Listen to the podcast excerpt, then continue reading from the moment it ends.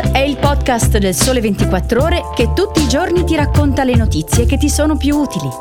Su tutte le piattaforme gratuite e sul sito del Sole 24 Ore.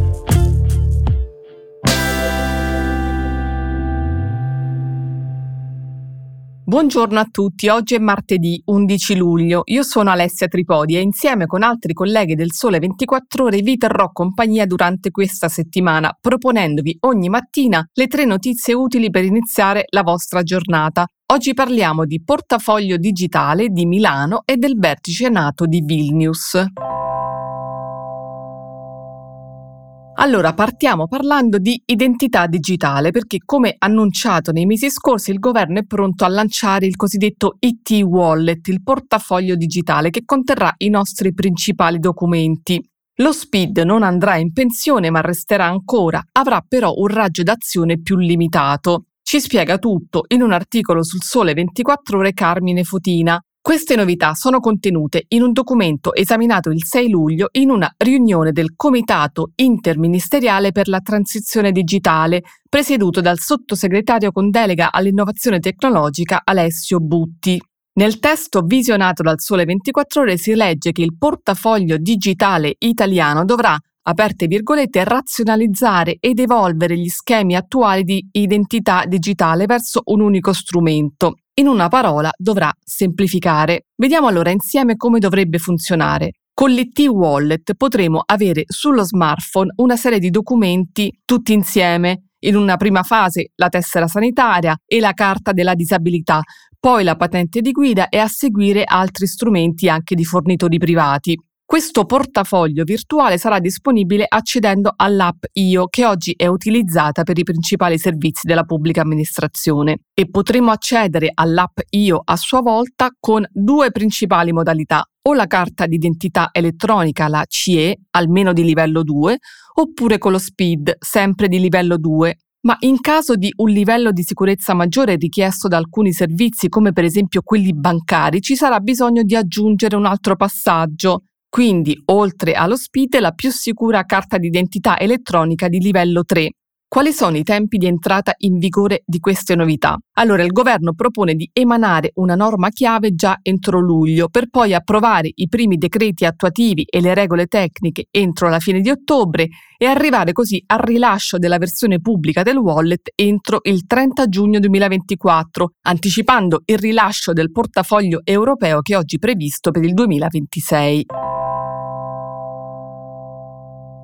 Cambiamo argomento e parliamo della città di Milano e del suo sindaco Beppe Sala, che secondo l'edizione 2023 del Governance Poll, il sondaggio realizzato ogni 12 mesi da Noto Sondaggi per il Sole 24 Ore, Sala è in vetta alla classifica di gradimento dei primi cittadini, con il 65% di consenso, seguito dal collega di Ascoli Piceno Marco Fioravanti e dal presidente dell'Anci e sindaco di Bari Antonio De Caro.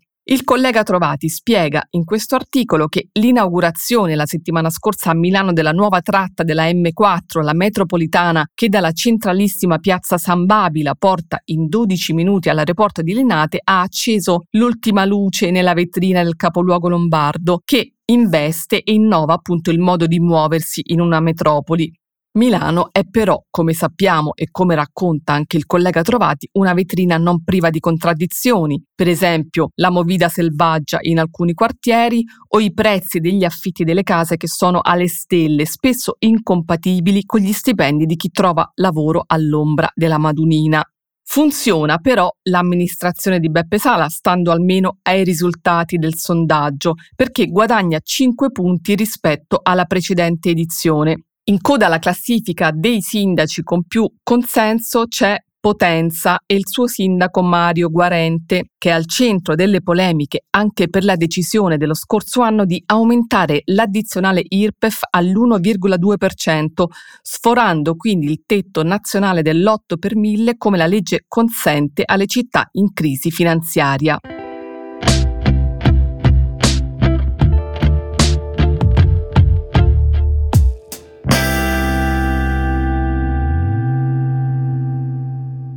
Chiudiamo questa puntata di Start con un approfondimento sul vertice NATO che oggi e domani a Vilnius in Lituania riunirà i leader dei 31 paesi che compongono l'organizzazione del Trattato del Nord Atlantico. In un articolo sul Sole 24 ore, Riccardo Barlam ci spiega che il vertice arriva in un momento cruciale del conflitto ucraino, che dura ormai da 18 mesi, e con la Nato che sta cercando di sostenere Kiev con nuove munizioni, comprese le bombe a grappolo, che sono già usate da russi e ucraini e che verranno fornite anche dagli Stati Uniti.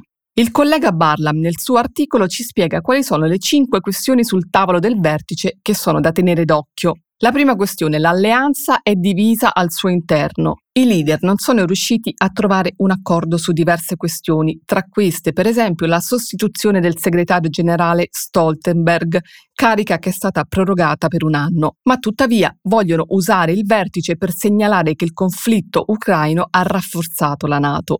La seconda questione, il disaccordo sull'adesione della Svezia la Turchia non vuole fare entrare Stoccolma nell'alleanza perché contesta il supporto che la Svezia ha dato agli oppositori politici curdi a cui è stato concesso asilo politico nel paese. Erdogan ha fatto sapere che darà il via all'ingresso della Svezia in cambio dell'adesione della Turchia all'Unione Europea. Terza questione sul tavolo. Ci si aspetta che la coppia Biden-Erdogan parli al vertice degli acquisti turchi dei caccia da combattimento americani F-16 per i suoi militari e che si raggiunga un accordo. E poi, quarta questione, il sostegno all'Ucraina. Sarà l'argomento chiave del vertice di Vilnius con la partecipazione del presidente Zelensky. I 31 paesi della Nato dovrebbero offrire a Kiev una promessa di sostegno a lungo termine, una specie di adesione alla Nato ma ritardata per evitare che la decisione possa attrarre a entrare altri paesi vicini alla Russia nell'Alleanza Atlantica. Quinta questione sul tavolo, la spesa per la difesa. I leader della Nato dovrebbero firmare a Vilnius un nuovo impegno di spesa permanente pari ad almeno il 2% del prodotto interno lordo di ogni paese. Questa era l'ultima notizia di oggi, io vi ringrazio per avermi seguito fin qui, vi aspetto domani per una nuova puntata e buona giornata.